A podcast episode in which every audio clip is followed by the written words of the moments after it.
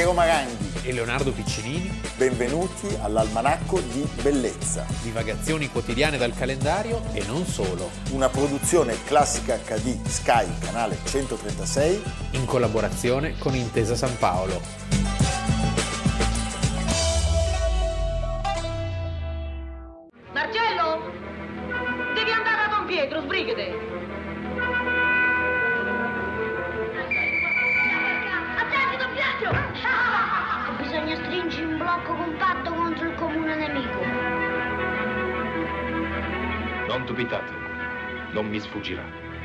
Non è per sfiducia nei vostri sistemi, ma preferisco fare da me.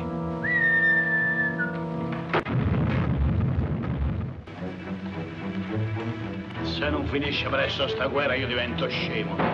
Chi è? Francesco, i tedeschi, i fascisti!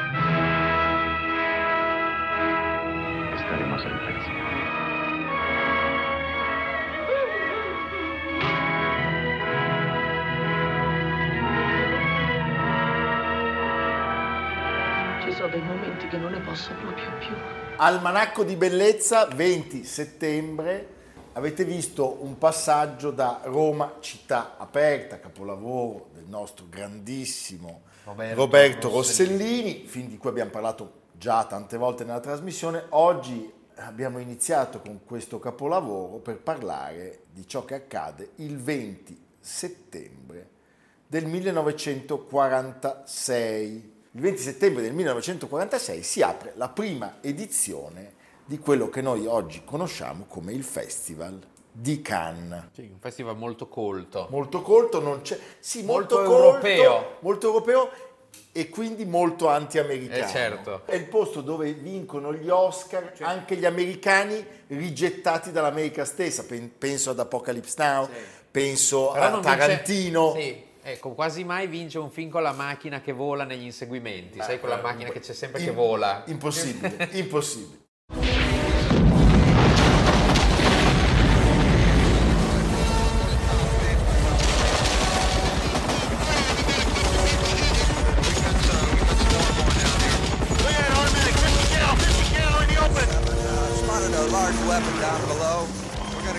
check it out.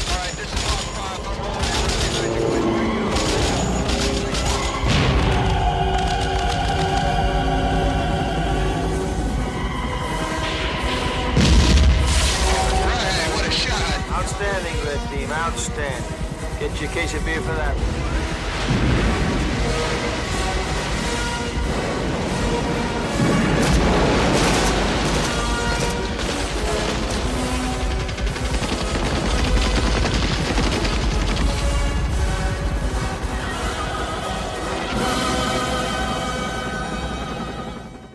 Era stata questa la risposta. Però vince poi di tutto. L'ultimo film tutto. ha vinto uno dove c'è la donna che fa l'amore con la macchina. Sì, è vero. sì. No, no, è vero. Questa prima edizione dal 20 settembre al 5 ottobre è un'edizione che riscuote un successo enorme. Il Festival di Cannes in realtà era nato prima, ma poi le traversie dell'occupazione nazista e della guerra l'avevano interrotto, cioè i francesi dovevano dare una risposta a quel Festival di Venezia così marcatamente fascistizzato. Entro un anno la stessa sorte sarebbe toccata loro. E quindi finalmente nel 1946 apre la prima edizione. Tu pensa che la prima edizione prevista aveva nella giuria come presidente uno dei fratelli Lumière. Perché abbiamo mostrato Roma città aperta? Perché non c'era ancora, non c'era ancora la, palma. la palma, c'era, c'era il Grand Prix, Prix, viene premiato questo film con altri 11 premiati ex equo,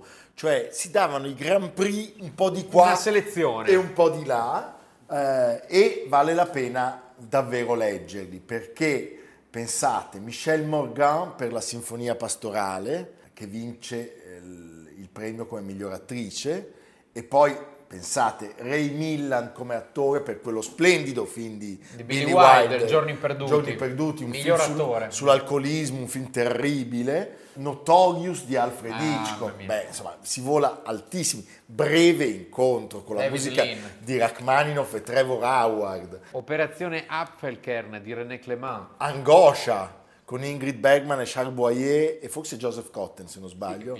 Cioè una cosa, una cosa pazzesca. Gilda, Gilda. Pensa che, ma pensa che stagione, La Bella e la Bestia, il film di Cocteau insieme a René Clément e Eroi senza armi. Allora era a settembre, poi sarebbe stabili- si sarebbe stabilizzato nella data di maggio, le certo. due settimane eh, di maggio, come ancora oggi è. Solo nel 1955 si dà la Palma d'Oro. Sì, sì. La prima va a un film Marti, Vita di, Vita un, di un timido, con Ernest Borgnai, Borgnai un attore certo, meraviglioso. Che avrebbe anche che aveva una mamma carpigiana, sai Ma che pensa. il vero nome di Ernest Borgnai era Hermes Efron Borgnino. Borgnino, che poi padre piemontese. Tant'è che lui sarebbe poi venuto anche in Italia a fare sì, alcuni film. Veniva spesso a Carpi a far visita ai parenti. Beh, stupendo. Ci sono anni anche burrascosi a Cannes, perché come sempre la politica e le contestazioni eh, certo. arrivano e quando arrivano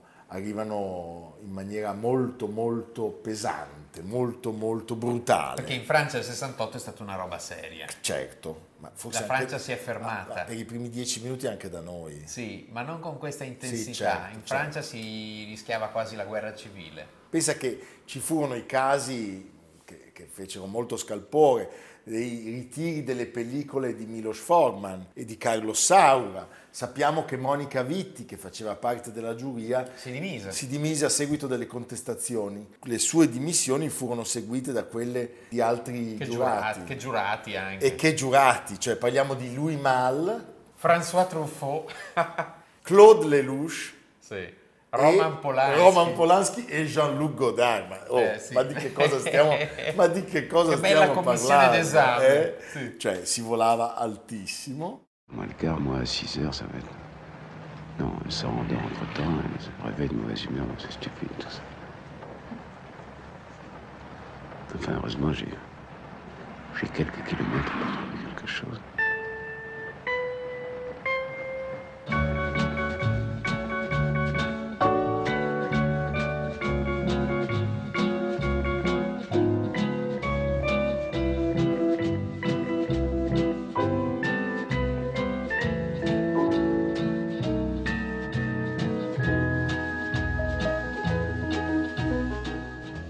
Furono anche tanti cambiamenti, eh, entrarono delle nuove categorie, pensiamo alla categoria Un certain regard. Sì, è vero, eh? sì, che suona molto bene. Un certo sguardo, come sono snob i francesi, anche se i francesi, dobbiamo dirlo, a Cannes sono bravissimi. Sì, anche se devo dire negli ultimi anni, anche per merito dell'organizzazione del Festival del Cinema e di, di Alberto Barbera, Alberto Barbera, bravissimo. Venezia ha sorpassato, ha sorpassato sì, in qualità sì. nell'anticipare film che poi avrebbero vinto anche grandi Oscar, certo. quindi cioè, c'è stato veramente una, insomma, possiamo essere orgogliosi di Venezia.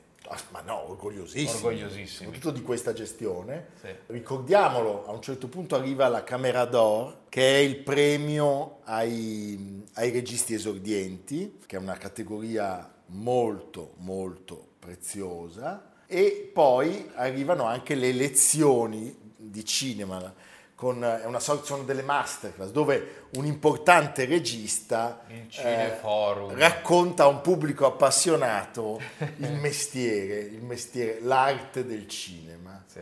E poi è stata creata, e questo mi piace molto raccontarlo, anche la lezione di musica, cioè a Cannes c'è molta attenzione sulle colonne sonore e quindi devo dire che questo è un fatto decisamente meritevole. Quest'anno la Palma d'Oro, come dicevo prima, è andato a Titan di Julia Ducournau, che è la seconda regista donna ad aggiudicarsi il premio eh, nella storia del Festival di Cannes, un film che esce da noi il 30 di settembre per I Wonder, un film con eh, Vincent Landon e che ha generato un po' così di malumore per il risultato perché è un film abbastanza sorprendente. sorprendente. Poi lo andremo a vedere e ce ne renderemo conto. Allora mi piace dire che se agli Oscar l'Italia è il paese che ha vinto più premi per il miglior film straniero, anche a Cannes ci siamo fatti valere. Vi facciamo vedere un contributo e poi vi elenchiamo i film italiani che hanno vinto a Cannes. Figuremos se lui accelera la marcia. Ma dimmi una cosa, una sola. Se uno ti dicesse che da Drio a quell'angolo che sei un milione ti lo devi ciappare di corsa, correresti in quel caso? Ma lo sai che non ti ho mai visto correre, dico mai? E se un giorno la cogliona qua si stufasse, ma come campereste tu i ragazzi? Con lo stipendio della tua banca? A proposito, Sostala sa parlare col direttore della tua banca. Cara signora, il megaditto, lo stipendio che suo marito percepisce è pienamente adeguato alle sue mansioni e quindi alle sue possibilità. Così il megaditto sul muso, benché sia la cugina di Ippolita. Che se come dire, suo marito è un asino e noi lo paghiamo come un asino. E sta dritto che arrivano. Ah! Carissima Noemi, come sei elegante. Ciao, ciao. Oh, sei bellissima. Ciao, ciao, ciao. Illustre professorone. Osvaldo, saluta il professore. Come state? Saluta il professore. Ancora? Cerchiamo Ciao, ciao. tutti. Certo. E Ippolita? La cuginetta ci segue a ruota. Ma non la viene da sola. E questi chi sei? Ah, ecco Zaccaria. Ma con chi? Con quella sporcona della Giorgia. Ciao Giorgina,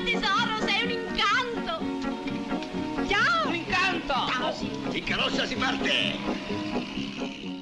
Abbiamo parlato di Roma città aperta, dobbiamo citare chiaramente Miracolo a Milano, bellissimo, Due soldi di speranza, 1952, Renato Castellani, La dolce, dolce vita. Il Gattopardo che vede i francesi dire Guepard. Le Guepard perché loro non possono tradurre Gattopardo. Signore e signori che avete visto appunto poco fa del grandissimo Pietro Germi, Blow Up, Michelangelo Antonioni, il caso, Il caso Mattei, Mattei ex equo con, con la classe operaia va in paradiso. Cioè quell'anno lì Petri e Rosi menano fendenti e stravincono e poi Padre Pradone dei Fratelli Italiani, ancora L'albero degli zoccoli, Ermanno Olmi, 1978. È la stanza del figlio di Nanni Moretti che quest'anno ha partecipato, è rimasto a bocca asciutta e se l'è presa molto con il vincitore. Dice, in, un fi- in un festival in cui una donna fa l'amore con un'automobile, io non avevo speranza. Non avevo speranza. Beh, allora salutiamo questa prima parte dell'almanacco proprio con Nanni Moretti. Prego la regia.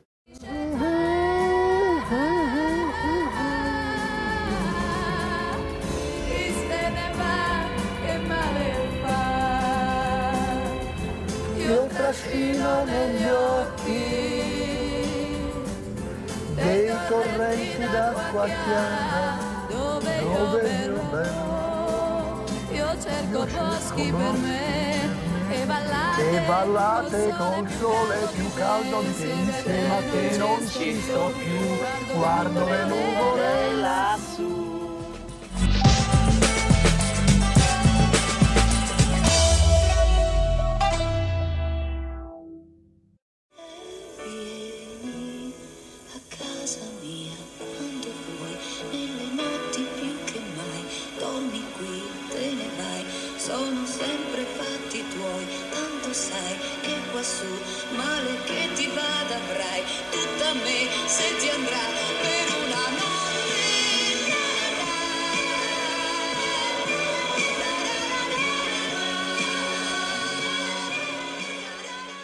1973 abbiamo sentito Minuetto di Mia Martini perché questa splendida, straordinaria cantante, questa donna che oggi piangiamo, Che nasce- se n'è andata via troppo presto. se n'è andata via troppo presto, nasce il 20 settembre del 1947 A Bagnara Calabra, a provincia Bagnara di Calabra, Reggio Calabria. una cantante straordinaria dall'esistenza tormentata per una pratica che è molto in voga nel mondo dello spettacolo, che è una abiezione Le dicerie, totale. sì. Cioè dicevano che lei portasse Iella. E lei stessa a un certo punto disse sarebbe meglio avere l'AIDS o essere accusata di averlo. Perché quello poi puoi fare il test. che certo, che non è vero. test. Contro la Iella non si può fare niente. Allora, questa è una storiaccia di cattiveria, di... poi di superstizione, e ripeto, nel mondo dello spettacolo è un tema È molto vivissimo, presente. vivissimo. Non solo Eh, nel mondo dello spettacolo. Non solo nel mondo dello spettacolo, però insomma, Poi non hai idea quello della storia dell'arte. lei è la seconda di quattro sorelle, ricordiamolo, eh, è più grande di tre anni di una sorella che si chiama Loredana Bertè, che è la sorella appunto di Mia Martini. Domenica Rita Adriana Bertè, detta Mimì. detta prima Mimì e poi dopo un altro fattaccio lei sarebbe tornata nel mondo della musica con un nuovo nome, Mia, cioè smette di chiamarsi Mimi, si chiama Mia Martini anche perché eh, il suo discografico le aveva detto usiamo Martini sì, non è una... perché è la cosa più famosa al so... mondo. non è un'idea così sofisticata. Cioè, alla pizza e agli spaghetti sì esatto. Potresti chiamarti mozzarella. Mozzarella o Ferrari o sì. Martini. Mia perché lei aveva una predilezione per l'attrice quella insopportabile rompianima ma bravissima, ma bravissima di Mia, Mia Farrow. Allora che cosa succede? succede lei per un certo tempo, quindi spieghiamolo al pubblico, si chiama Mimi, Mimi Bertè. Bertè. Non è male anche Mimi no, Bertè. infatti non è male Mimi Bertè, però evidentemente diciamo... Eh, C'era già Loredana. No, soprattutto ci sono tutta una serie di episodi che sono scomodi, perché lei sì. con fatica riesce a raggiungere un certo successo. Lei tenta la fortuna giovanissima, alla fine degli anni 60, e ha come compagni di viaggio Loredana Bertè, sua sorella appunto, e un signore che si chiama Renato Fiacchini. Più conosciuto come Renato Zero. Tu pensa che trio. Loro sì. cercano anche di fare un gruppo, ma non ci riescono. Arrivano i, i primi successi e poi Tam. Una serie di disastri. Il primo disastro, 1969, in un locale della Costa Smeralda, lei viene trovata con uno spinello in borsa, cioè mezzo grammo di hashish. La condanna è veramente assurda, perché lei viene condannata e li fa Quattro mesi di carcere. Quattro mesi di carcere. Un evento sconvolgente. Lei incomincia addirittura in quei giorni a pensare al suicidio. Torna a Roma dopo aver scontato la pena, ricomincia a vivere e eh, incide un disco che ha un titolo fortemente simbolico. Oltre la collina si butta alle spalle il suo passato, cambia nome e diventa appunto Mia Martini e cambia anche look, eh, questa sua immancabile bombetta nera. Rispetto alla sorella è uno zuccherino. La voce stupenda, il suo appunto Alberto Crocetta, il suo produttore, che era il proprietario del Piper. Quindi uno che la, cioè, sapeva, uno lunga. Che la sapeva lungo. Aveva lanciato tra le altre Patti Pravo, la ragazza del Piper. Ragazza del Piper. Le restituisce, come dire, il meritatissimo successo. Le cose sembrano andare bene e poi un altro episodio, un altro episodio terribile perché due componenti della sua band muoiono in un incidente automobilistico Uh, e cosa succede? Succede che i colleghi incominciano Cominciano a sparlare. A sparlare, a dire che ci sono delle ragioni per pensare che lei porti Iella. Quindi viene un po' evitata. Sì, iniziano delle ingiustizie pazzesche. Ma lo stesso suo funerale rappresenta uh, bene quest, quest, questa atmosfera, questa...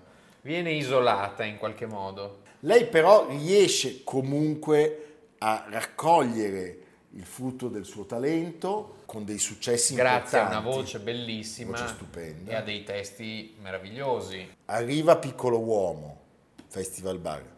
Poi abbiamo sentito all'inizio Minuetto. Minuetto, scritta da Franco Califano, eh, che poi l'avrebbe più volte interpretata con la sua voce meravigliosa. 22 settimane in testa alla classifica sì. dei 45 giri. E Vince quindi... due volte il Festival Bar, cosa che fino ad allora era riuscita soltanto al grandissimo Lucio Battisti. Quindi un sollievo in mezzo a queste cattiverie. Sì, certo, un disco d'oro per oltre il milione di dischi venduti e poi a un certo punto una bellissima storia perché un signore che sentiamo cantare con lei la nota dopo aver visto un concerto per la televisione francese. Prego la regia.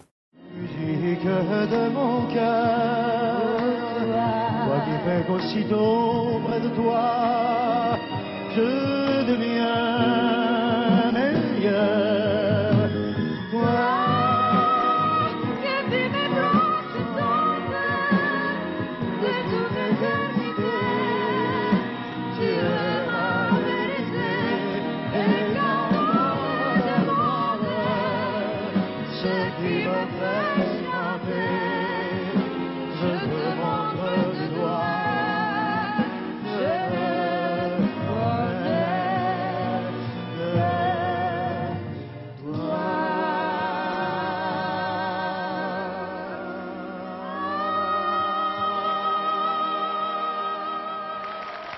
questo principe armeno della canzone francese, Asnavour, la vede e insieme fanno una tournée che si conclude dove? All'Olimpia. All'Olimpia di Parigi. Dove Piero va regolarmente. Beh, certo, con Paolo sì. Conte. Sì. Eh, dentro il pianoforte di Paolo Conte. Dopo inizia una storia amorosa infelicissima, quella con Ivano Fossati, e non finisce mica al cielo, ricordiamolo, che vince il premio della critica. Relazione molto tormentata. Eh, lei dice su basi sanguinolente e catastrofiche. Sì, è stata una, una relazione molto tormentata e molto sofferta, che ha dato un ulteriore colpo, se mai ce ne fosse stato bisogno. Sono anni in cui le dicerie aumentano, lei dirà appunto quella frase che abbiamo citato prima sull'AIDS, vengono annullate proposte lavorative, vengono cancellate le tournée, poi nell'immaginario collettivo a quel punto ogni cosa è buona per dire... Ecco, vedi. Sì, hai capito.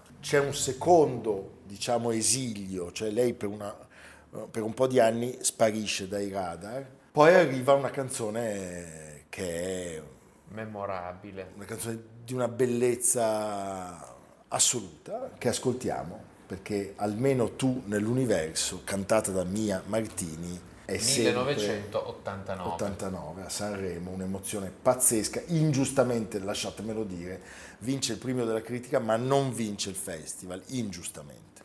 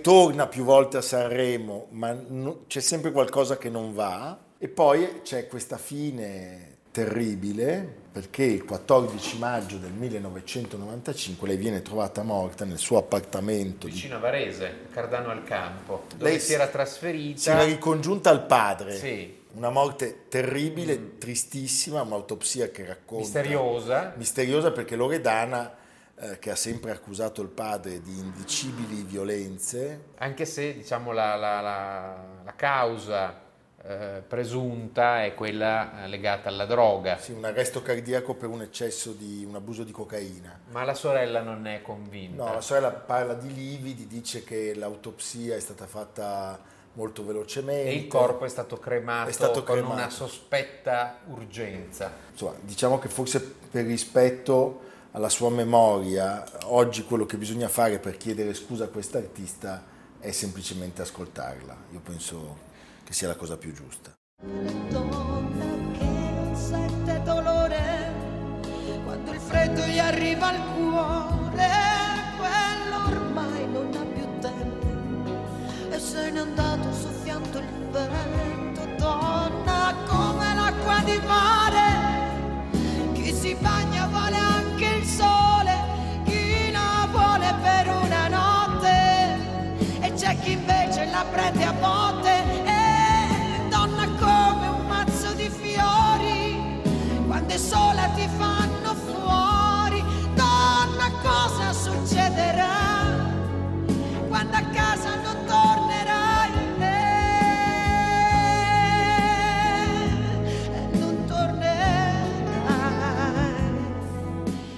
Leonardo, ricordiamo al pubblico che le puntate dell'Almanacco di Bellezza si possono anche ascoltare digitando Almanacco Anche di più di una volta, eh.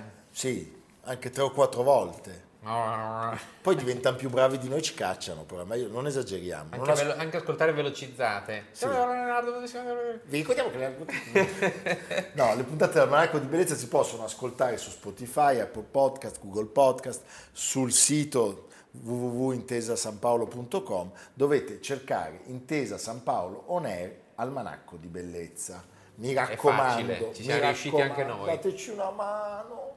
Più siete, meglio stiamo. Sì, sembra Eh, un manifesto politico. Passa, passa il numero in sottoimpressione per le donazioni?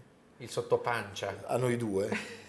Senti Leonardo, dove andiamo? Dai. Andiamo a Rimini, luogo legato alla musica. Posso salutare il nuovo comandante della stazione dei Carabinieri? Salutiamolo. Il colonnello Mario Lamura, Ah, fantastico. personaggio di un'eleganza, quando lo vedi in divisa in alta Quando è che andiamo a Rimini? Dobbiamo Quando andare vuoi. a vedere questa mostra. Tempio Malatestiano, la Sì, mostra Esatto, è legato al Tempio Malatestiano che c'entra perché prima dell'arrivo di Piero della Francesca di Lombattista Alberti ci fu un altro grande arrivo a Rimini, Giotto. E Giotto lasciò un segno, lasciò eh, il crocifisso che è al Tempio Malatestiano e intorno a lui si formarono degli artisti suoi seguaci, i cosiddetti maestri riminesi. E quindi l'occasione di una mostra organizzata dalla Fondazione Cassa di Risparmio di Rimini che ha raccolto dei meravigliosi quanto inaccessibili crocefissi di scuola giottesca che si trovano in alcune chiese del territorio. Alcuni sono talmente belli che erano attribuiti una volta a Giotto. Giuliano da Rimini, la croce della chiesa di San Lorenzo,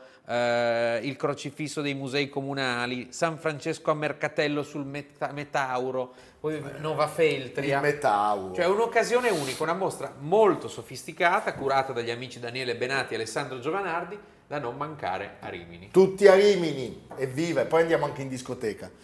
Dai, Almanacco di Bellezza, a cura di Piero Maranghi e Leonardo Piccini. Con Lucia Simioni, Samantha Chiodini, Silvia Corbetta, Jacopo Ghilardotti, Paolo Faroni, Stefano Puppini. Realizzato da Amerigo Daveri, Domenico Catano, Luigi Consolandi, Simone Manganello, Valentino Puppini. Una produzione classica HD, Sky Canale 136, in collaborazione con Intesa San Paolo.